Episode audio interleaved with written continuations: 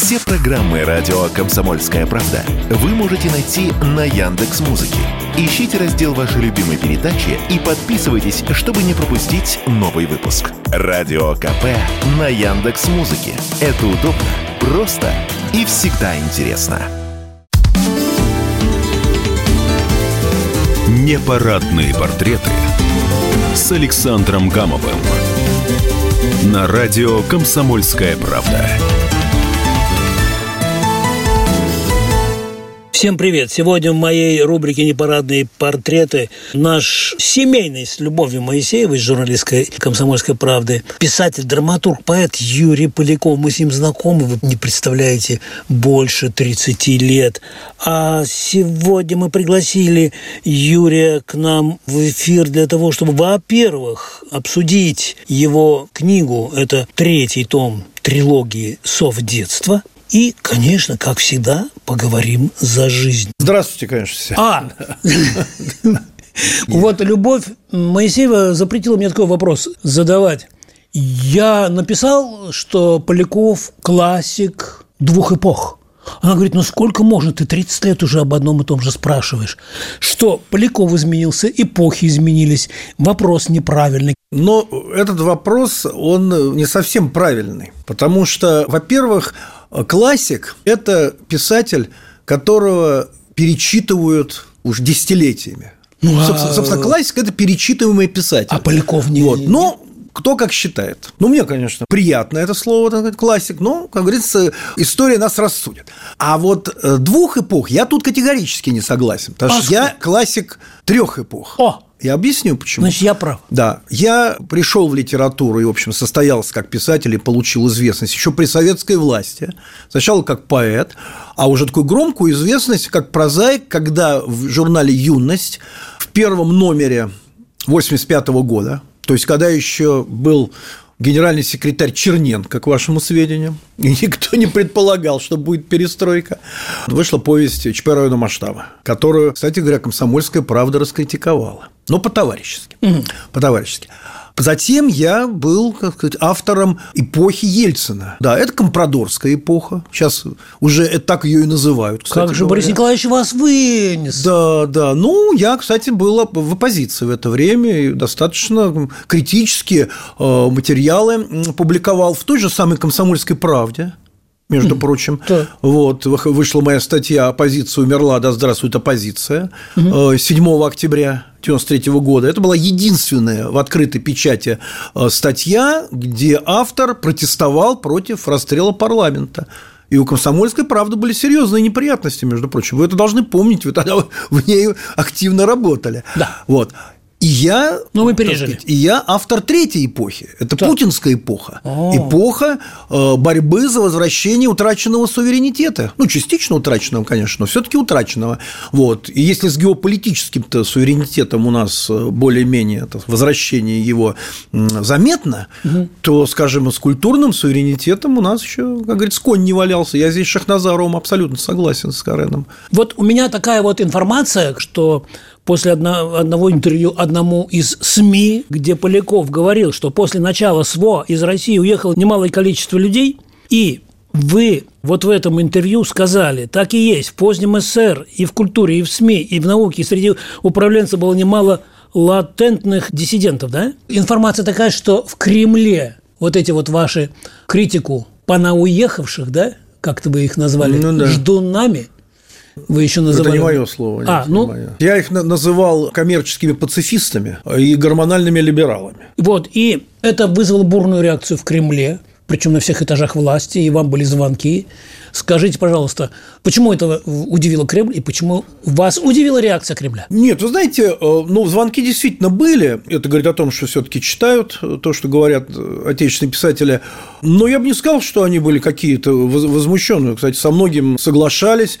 Просто как-то у нас во власти отвыкли от писателей, которые говорят, так сказать, какие-то прямые, четко сформулированные вещи. У нас, знаете, такая сейчас эпоха писателей-молчунов. Вот я еще не слышал мнения ни одного писателя-лауреата государственной премии, полученной им из рук президента в Кремле, который бы высказал свое отношение к специальной военной операции. Ну, вот они молчат и что делают? Ну, ничего, отмалчиваются, ждут, чем кончится. Вот это очень типично для современной нашей творческой интеллигенции. Не для всей, конечно, но для значительной части, к сожалению. А вот недавно такая мысль в некоторых СМИ прозвучала, вот вы с ней согласитесь или нет. Почему понауехавшие вдруг так оживились с началом специальной военной операции? Оказывается, они были уверены в нашем проигрыше. О победе они даже и не помышляли, поэтому если Россия проигрывает, что здесь оставаться?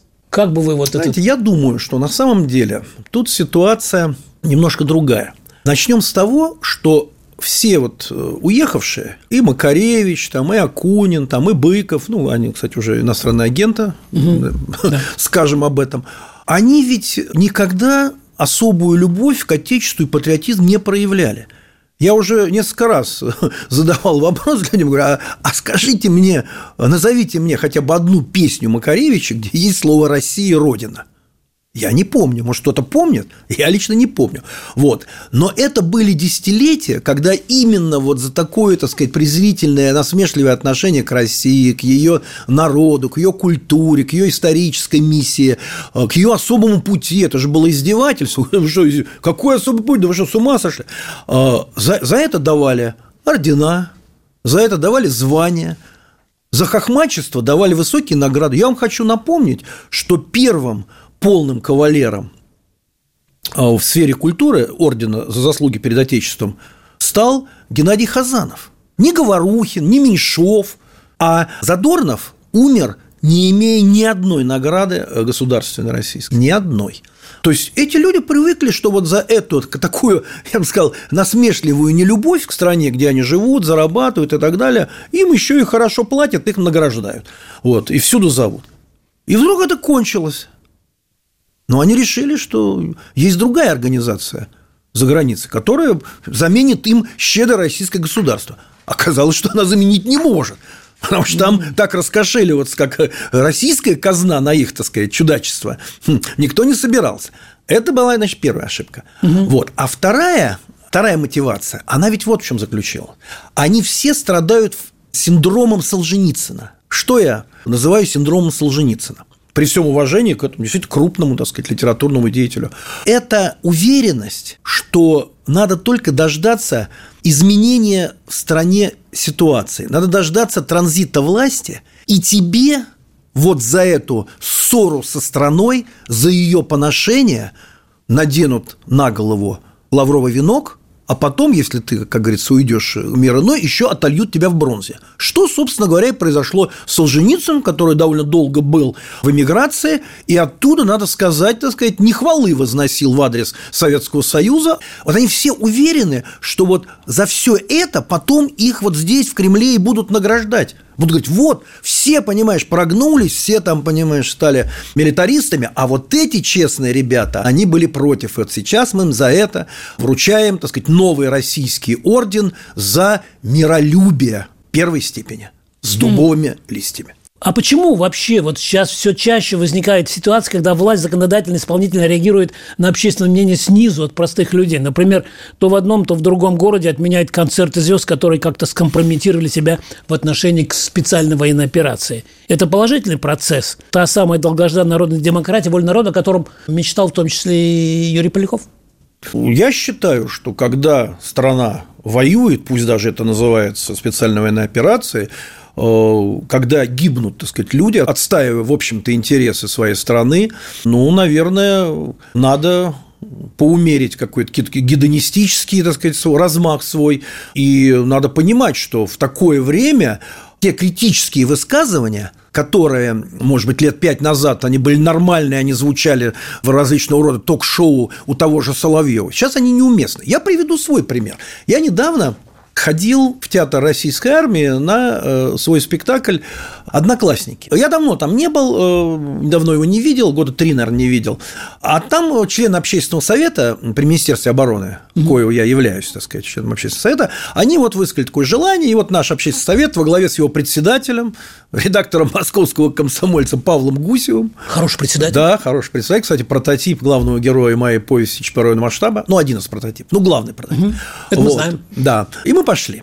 И мне перед началом говорят, вы знаете, говорят, ну, там вы увидите, мы кое-какое сокращение сделали, ну, нас попросили и так далее. Ну, какое сокращение? Там у меня воин-афганец, который был ранен, он парализован, ну, непонятно вообще, что воспринимает он жизнь, не воспринимает такой вот, окуклившись такой. Вот. И собираются его одноклассники на 40-летие этого парня. И там, значит, в первом акте к ему, к 40-летию, военком приносит в дар от фонда «Сын Отечества», приносит протез правой руки который ему не нужен, потому что у него все цело, он просто вот э, так, ментально абсолютно выпал из жизни. Вот, ну, там скандал, там все, ой, извините, перепутали и так далее. И в конце второго акта он говорит, мы исправим ошибку, все. Они снова появляются, исправляют ошибку. Э, он говорит, все, все, исправили, все. Да? Говорит, вот примите в дар от фонда Отечества протез правой ноги. Ну, там один из героев хватает эту ногу и начинает всех оказывать такая кульминация. Так, хотя там скандал-то из-за другого. Вот, я о чем говорю. И вот они вот эту что, историю с э, военкомом, они убрали. И они потом так с опаской, ну как вы? Я говорю, ну а что? Я говорю, ну сейчас такое время. Недавно прошла частичная мобилизация. Активизировалась действительно работа военкомов, военкоматов и так далее. Но я считаю, что это правильно – я к этому отнесся совершенно э, спокойно. А сейчас, друзья, мы сделаем небольшой перерыв, и Юрий Поляков и Александр Гамов продолжат дискуссию о современности, о литературе, о творчестве, ну и, конечно же, о жизни. Пожалуйста, не переключайтесь. Непарадные портреты с Александром Гамовым. Юрий Поляков, знаменитый писатель, поэт, драматург, писатель трех эпох, как он сам себя называет. И сегодня очень интересный разговор не только о литературе и о жизни, но и о современных проблемах, которые волнуют каждого из вас. Вы уже Андрея Макаревича здесь вспоминали, и буря эмоций вызвало его высказывание. Это не они уехали, то есть не мы уехали из России, он сказал, это Россия уехала от вас в нашем лице. А Вайкули на голубом глазу заявляет, что кормила всю Россию. Чего вдруг у него появились или у нее убежденность, что уехали лучшие выразители сути мысли и духа народа? И вообще, что с ними делать, с покиданцами? Это ваш, по-моему, это термин. Мой, да, это мой термин. Да. Да. Простить или отринуть навсегда, ведь они приводят в пример Бунина, Бродского, Солженицына, философский пароход. Как быть с ними? Ну, как быть с ними? Э, ну, надо сказать, что когда происходят такие мощные потрясения, всегда происходит раскол в обществе. И, конечно, нынешний раскол, он ни в какое сравнение по своим масштабам не идет к тому расколу, который был после революции. Конечно, так сказать, жаль, что Бунин так и не вернулся, а Куприну вернулся только умирать. Но я вам хочу сказать, что устроена, так сказать, жизнь так, что, в общем-то, достаточно быстро эти утраты были возмещены были выдвинуты какие-то новые, так сказать, таланты, причем из той среды, которая раньше практически была отрезана. Из пролетарской. Было, из пролетарской, из крестьянской. Я не заступаюсь и не хочу сказать, что это хорошо. Это плохо. Любой раскол нации – это плохо. Но те несколько десятков, которые сейчас, так сказать, по тем или иным причинам уехали, а когда он говорит, что это Россия уехала, они по своему праву. Они последовательны. Они никогда не хотели быть патриотами, и они, вот их Россия, их антипатриотическая Россия, она уехала. Ну, это хорошо. С ними. Кому-то хорошо, кому-то плохо, но я э, считаю, что это, это естественный процесс. То есть, да, вот та Россия Макаревича, Россия Акунина, Россия Быкова, да, она уехала. Галкина. Галкина, да, с Пугачева. Она уехала. Большая это потеря? Думаю, не очень. Недавно президента такая фраза очень интересная, что элита настоящая – это вот те ребята, я не знаю, генералы, рядовые, которые сейчас защищают родину в окопах, а не те, которые прыгают на голых э, вечеринках. Ну, примерно такая мысль. И вот еще такая фраза обсуждает, что говорят, новая элита и новая литература сейчас как раз в окопах СВО. Оттуда она пойдет. Это и Проханов тоже такую мысль проводит. А Поляков что думает по этому поводу? А Поляков эту мысль высказал раньше всех. Я ее высказал еще в марте 22 года, когда еще только все начиналось, я написал о том, что как раз новая управленческая элита, культурная, идеологическая, журналистская и так далее, так далее, она должна будет формироваться из людей, которые прошли горнило СВО, и в этом смысле мы здесь повторим очень успешный опыт Великой Отечественной войны. Ведь дело в том, что вот то достаточно быстрое возрождение страны, восстановления, ее дальнейшие успехи были как раз во многом связаны с тем, что вперед в управление двинули вчерашних фронтовиков – Тех, кому не хватало образования, их отправили, так сказать, учиться. Возник рабфаки там, ну, они уже были, но их вот перенацелили на фронтовиков. У кого было, было уже, дали закончить. Некоторые там их на большие должности поставили, они заканчивали заочно, потому что тогдашняя власть, она понимала, что человек, прошедший Великую Отечественную войну, выживший, вот это все, потому что он совершенно по-другому относится к стране. Он совершенно по-другому относится к принятию решений – как на войне, надо вот сейчас вот принять решение так или так, или все погибнут, или мы, так сказать, эту высотку возьмем и так далее. И действительно возникло такое фронтовое братство вот в этом управленческом слое во всех сферах. И они друг другу понимали с полуслова. Они решали одним звонком, так сказать, о, привет, когда мы с тобой последний виделись? А мы с тобой виделись на третьем белорусском, помнишь? Помню, да. Слушай, тут надо вот решить вопрос, вот что-то с кирпичом у нас совсем плохо вот на вот этом объекте. Ну ладно, подброшу мы своих директорских фондов. Вот вам разговор начальника строительства и директора кирпичного комбината, фронтовиков, понимаете? То же самое в культуре было и так далее. И вот благодаря этому, во многом благодаря этому э, произошел вот этот, так сказать, рывок. И очень хорошо, что наше руководство вот эту, так сказать, идею, как говорится, озвучило, но она носилась в воздухе, ведь тоже, я ведь тоже ее не из пальца высосал. А мы такие своего рода, знаете, такие эхолоты такие, вот я тоже где-то выловил в глубинах народных масс, понимаете? Mm. Вот. Э, теперь понятно, да, вот э, в связи с этим, почему Владимир Владимирович Путин так часто встречается с участниками специальной военной операции. То есть он э, здесь двух зайцев, что ли, стережет. Первое, он узнает информацию из первых уст, а второе, он уже смотрит кадровый резерв, кадровый состав.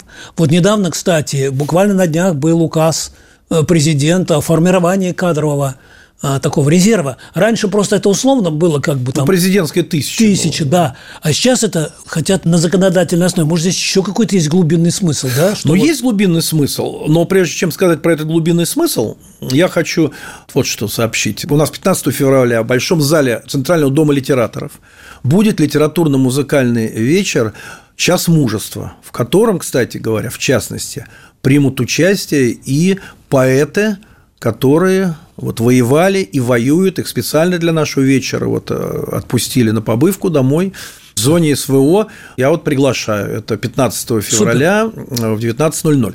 А смысл-то, вот, конечно, этого кадрового резерва, он понятен. Ведь у нас же за, за минувшие три десятилетия у нас возникла такая наследственная элитарность когда э, еще нечестно нажитые в бандитские 90-е годы состояния передаются по наследству, я это еще могу понять. Принять я не могу, но понять я могу, потому что у нас ведь э, ни законом, ни чисто вот морально способ наживы 90-х годов не осужден. Мы не признали, что это был бандитский капитализм, когда обогатели не э, самые трудолюбивые, не самые преданные стране, а наоборот самые, так сказать, разгильдяи, которые готовы были приступить закон, хапнуть и увести это все за границу. Но закона нет, поэтому вот они наследуют. Понимаете? Я бы если бы директором был я, как была такая рубрика в литературной газете, я бы сделал так. Вы не хотите трогать этих э, акул 90-х годов? Не надо. Но вот акула всплывает вверх брюхом рано или поздно. А вот перед тем, как в его наследство вступят дети, там, я не знаю, жены молодые, вчерашние модели и так далее, а проверить бы, откуда это все взялось. И если это взялось нечестно, если это результат грабежа, а тогда обнищали из-за этого миллионы людей, тогда, значит, это наследство должно перейти государству и пойти в фонд восстановления новых территорий, которые я бы называл не новыми территориями, а возвращенными территориями. Но то, что я не могу ни понять, ни принять, когда у нас идет повальное наследование должностей когда дети с поставленных чиновников, независимо от того, талантливые они, способные управленцы, вообще они управленцы ли, они тут же, так сказать, сажаются чуть ли не в той же фирме, где работают, или в том же департаменте, где работают родители, или рядышком и так далее. И поэтому я понимаю заботу президента. Если законодательно будет вот этот вот кадровый резерв, то гораздо труднее будет породить родному человечеству, у которого ноги растут, руки, вернее, растут оттуда, откуда у других ноги растут. Вот в прошлом интервью вы рассказывали, как издательства отказывались печатать поэтов Донецкого сопротивления, поэтов из окопов, о театрах э, вы говорили, которые не берут патриотические пьесы, прямо заговор какой-то. Вы говорили о казусе с, изда... с моим любимым издательством «Вече», когда они осмелились представить книгу поэта сопротивления на, на выставке на Красной площади, и их сначала подвергли обструкции, астракизму, а потом после реакции Кремля все-таки дали книге дорогу. Что изменилось? Какие здесь механизмы задействованы, чтобы не обязательно нужно было смотреть из окошка кремлевского и наводить порядок, а чтобы это было само собой все?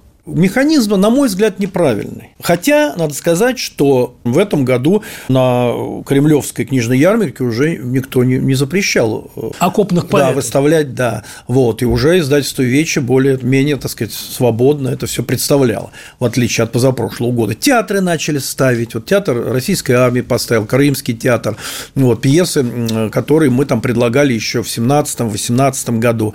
Это пошло.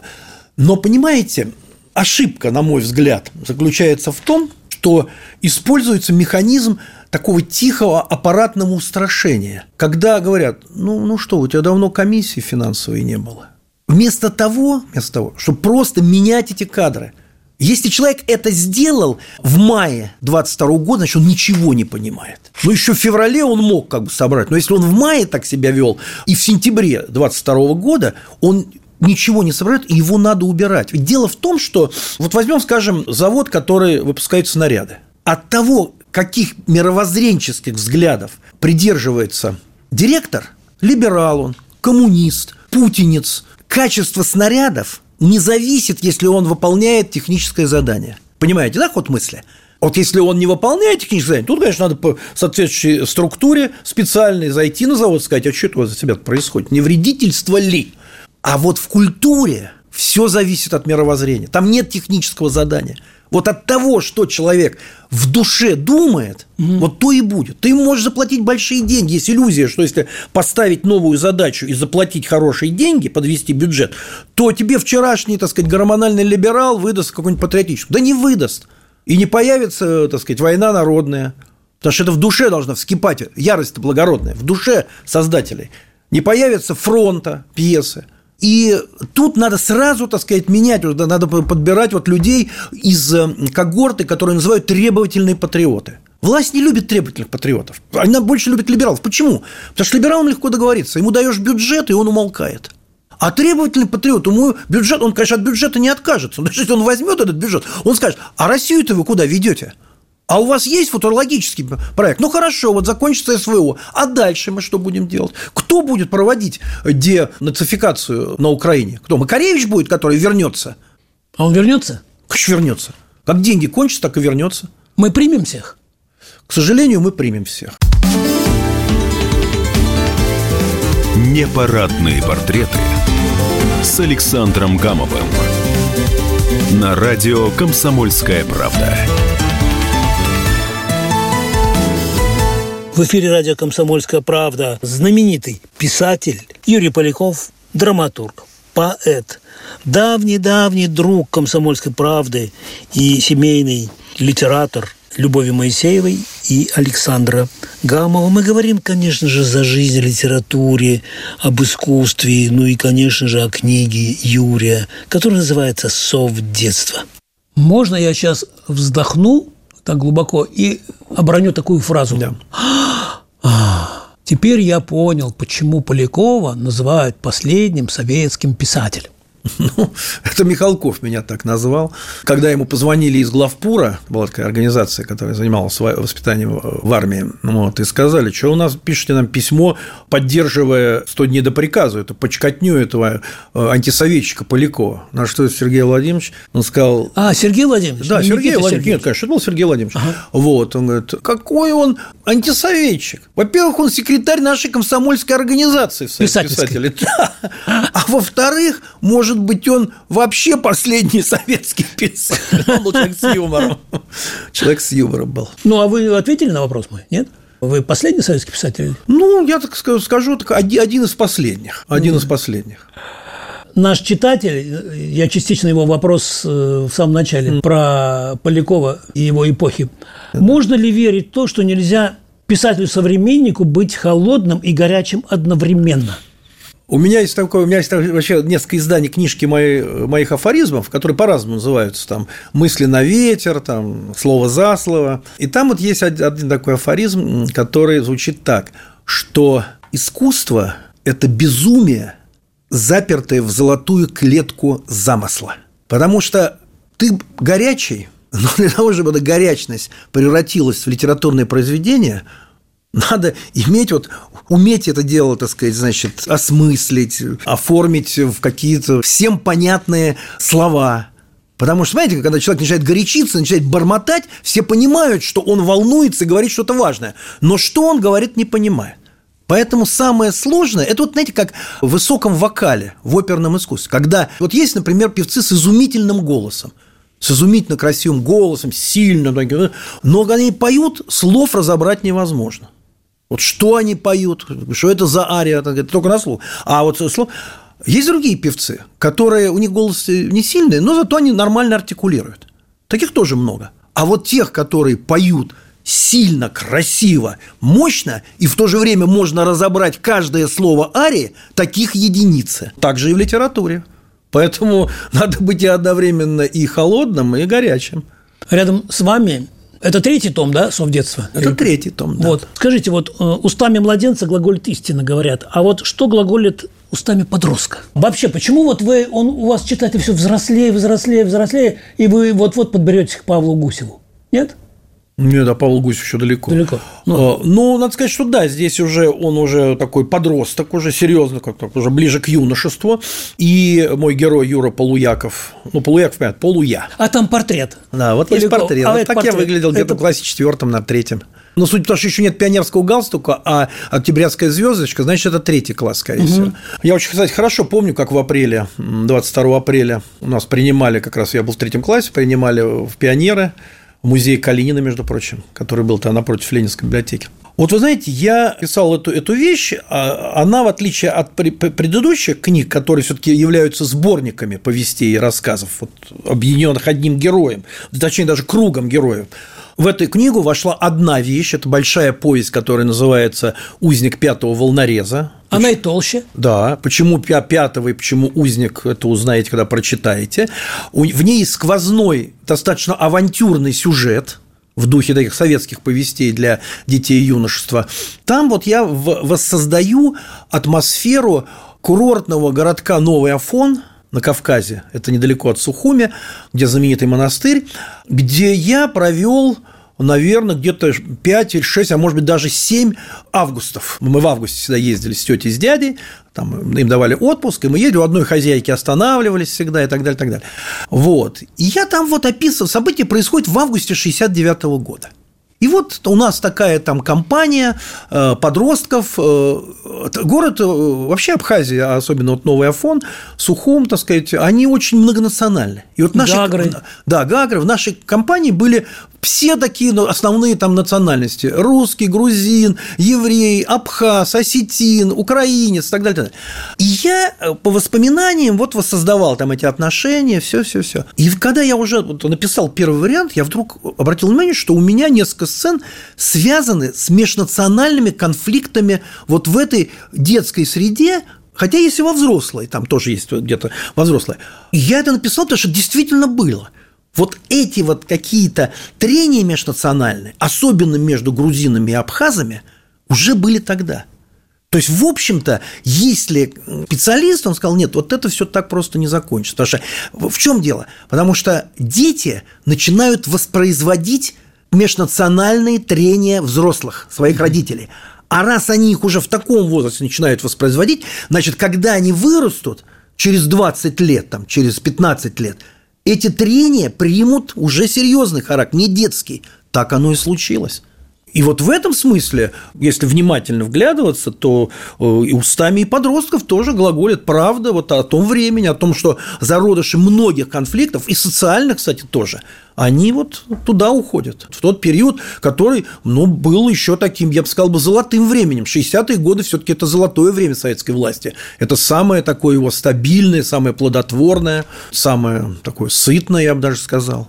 Игорь Блюм, ваш читатель, мы обратились с Любовью Моисеевой к нашим читателям. Ну и правильно. И он такой вот вопрос, примет ли Поляков должность министра культуры, если предложат? Значит, что я вам хочу сказать? Значит, я действительно когда-то входил в кадровый резерв э, на министра культуры. Ну, и, вы, был... и вы были даже председателем общественного совета Минкульта. Да, когда я был редактором еще литературной газеты, членом президентского совета, да, и был пару-тройку лет был председателем общественного совета Министерства культуры. Вот. Меня этот вопрос мне часто задают. Что бы было, если бы вы стали министром культуры? И, и, видимо, имея в виду, что бы стало в культуре. Но я на это отвечаю, что если бы я стал министром культуры, я бы сошел с ума.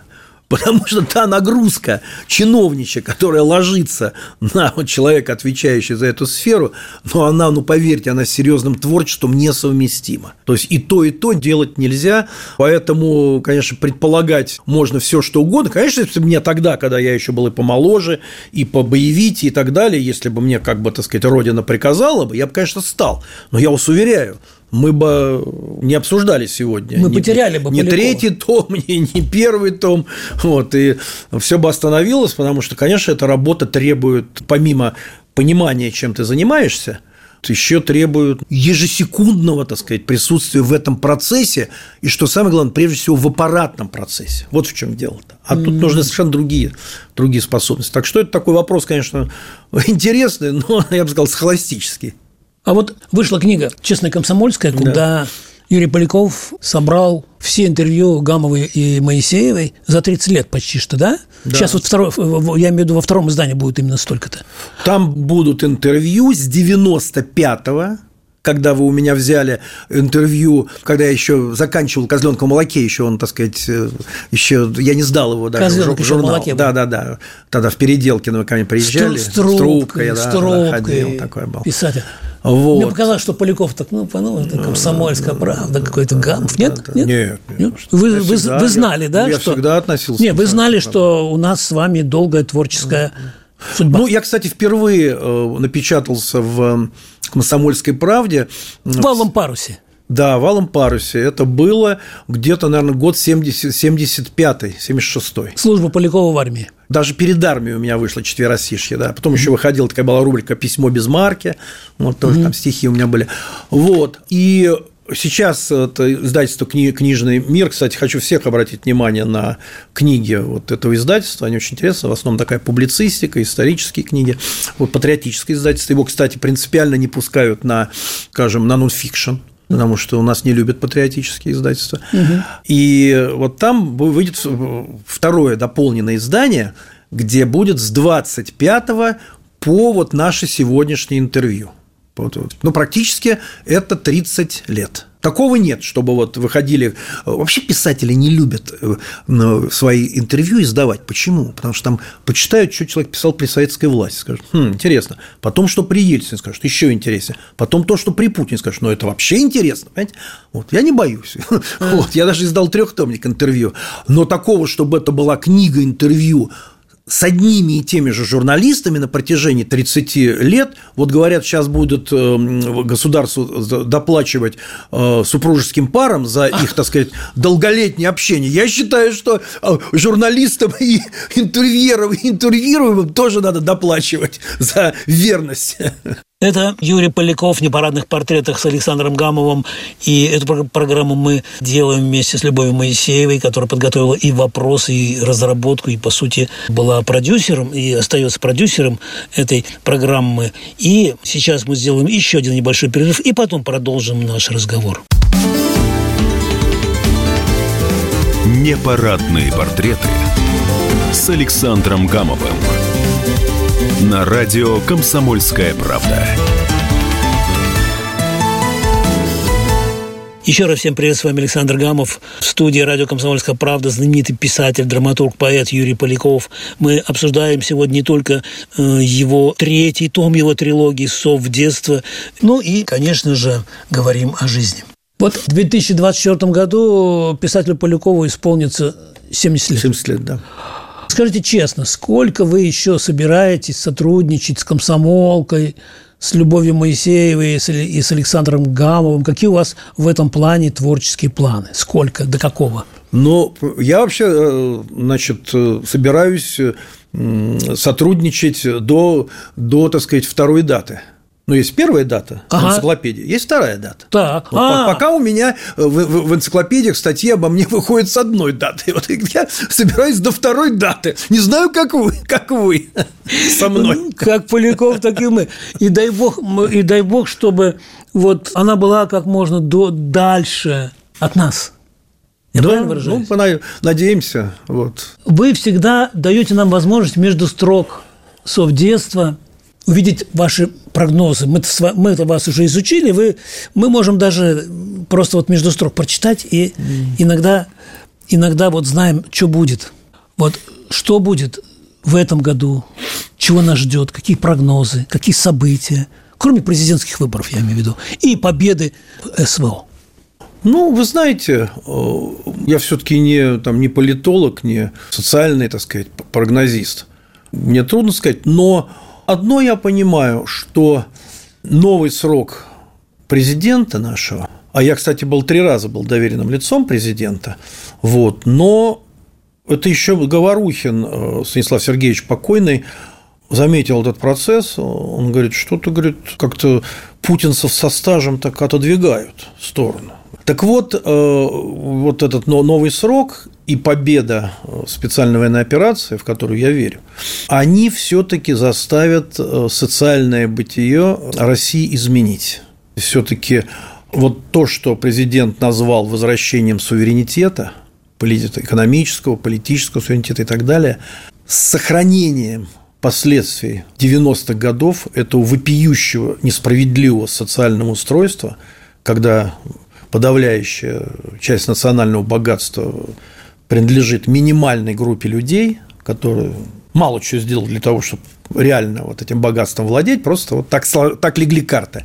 Вот это должно быть изменено, потому что это очень, на мой взгляд, это очень серьезный такой э, фактор, подтачивающий государственное единство. Понимаете? Потому что народ, который живет с ощущением несправедливого социальной конфигурации, на него власть э, опираться, конечно, может, но это чревато.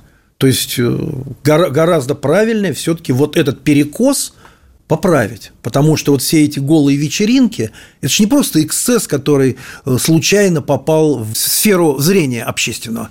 Это как раз вот показатель вот этого перекоса чуть-чуть высунулось, и все возмутились. А если вот взять и каким-то таким дивным образом вот эту вечеринку увеличить, знаете, как бывает, вот такой маленький, вот на экране ты увеличиваешь дело, и показать вот степень этого социального перекоса, то, я думаю, возмущение было бы гораздо более серьезно. Это очень важная проблема. От нее как-то отмахивается, не желая, так сказать, никого обижать. Но мне кажется, судьба страны, ее устойчивость, э, она важнее и более, хочу сказать, вот эта вот надежда наших оппонентов и наших врагов на новую смуту в России – на вот этот раскол в обществе, он-то в основном и опирается вот на это, так сказать, социальный перекос – о котором они имеют прекрасное, так сказать, представление и в цифрах, и в, в процентах, и в долях, и так далее, и так далее. А то, что олигархический, так сказать, капитал, он не патриотичен, ну, мы это видим по поведению наших новоришей. Что-то я как-то особо не, наблюдал такого порыва, знаете, когда там срывали с себя бриллианты, значит, там жены владельцев, так сказать, и, и э, шли как э, эти самые дочки императора корпи для там бинтов не было, был корпий, так сказать, mm-hmm. нитки такие вот, mm-hmm. ваты, точнее, не было. Вот, а, значит, вместо ваты корпий был вот этот корпий, значит, делать и раны перевязывать, и утки выносить за ранеными, то, что делали, так сказать, великие княжны и императрицы. Я что-то не вижу. Тогда тоже не надо идеализировать, тогда тоже одни воевали, понимаешь, а другие в это время ананасы в шампанском значит, воспевали и, и выпивали. Но сейчас, ну, сейчас этого вообще я не вижу. Я не видел вот ни одной, э, скажем, передачи из госпиталя, где сказали, что вот, ну, допустим, дочери фигуранта из списка Формс по фамилии, там, допустим, там, Иванович вот, допустим, Иванович, вот пришли в госпиталь Вишневского, принесли подарки, значит, вот воинам там это, положили им на счет деньги для того, чтобы они могли нормально реабилитироваться. Это люди, которые практически задарма получили свои гигантские. Ну что, мы вроде все обсудили, да, Юрий, с вами сегодня? Но если даже мы дошли до олигархов Ивановичей, то я думаю, все. А пророческие стихи Юрия Полякова, эпиграммы. Давайте закончим. Э, на такой вот. Я вам хочу сказать, что я здесь убедился в том, насколько еще наше общество расколото, в том числе по, по принципу красный-белый. Ну, я периодически выкладываю свои вот эти... Э, Это винный магазин, так называется. Стихотворения, да, красное и. Вот как раз в магазины красный и белый, куда я захожу периодически, хотя предпочитаю ароматный мир, там как раз полное социальное единство, понимаете? Вот. А вот по принципу мировоззрения красное и белое раскол давно у меня на телеграм-канале не было такой бойни. Я 21 января выложил четверостишие в связи со 100-летней годовщиной со дня смерти Ленина.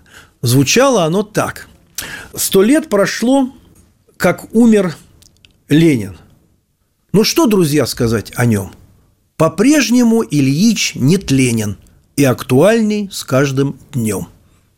Что тут началось? Кто-то меня поддерживал, благодарил там, понимаешь ли, кто-то меня называл там, понимаешь ли, мерзавцем, негодяем, там, приводил там цитаты из Солженицына там, и так далее. Вот. И, в общем, несколько дней бурлил этот телеграм-канал, разбирались, вот, значит, актуален, не актуален, нет Ленин, не нет Ленин.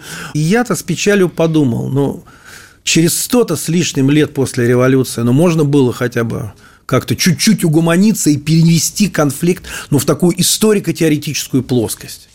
Впрочем, э, мои друзья, которые занимаются Францией, как профессионалы, они говорят, что во Франции то же самое. До сих пор еще не улеглось по поводу Великой Французской революции. Так что mm такая история. Спасибо огромное. В программе «Непарадные портреты» с Александром Гамовым был Юрий Поляков, любимый семейный писатель, драматург, поэт, друг комсомольской правды, Любовь Моисеева и Александр Гамов. Спасибо вам огромное за такой увлекательный разговор. Надеемся вас в ближайшие месяцы снова увидеть на, у нас здесь в студии. Э, будем презентовать вторую часть «Честного комсомольского». Да, и вам спасибо. И я думаю, что действительно через несколько месяцев мы представим вам «Честное комсомольское 2». Ура! Ура, товарищи! Непарадные портреты с Александром Гамовым.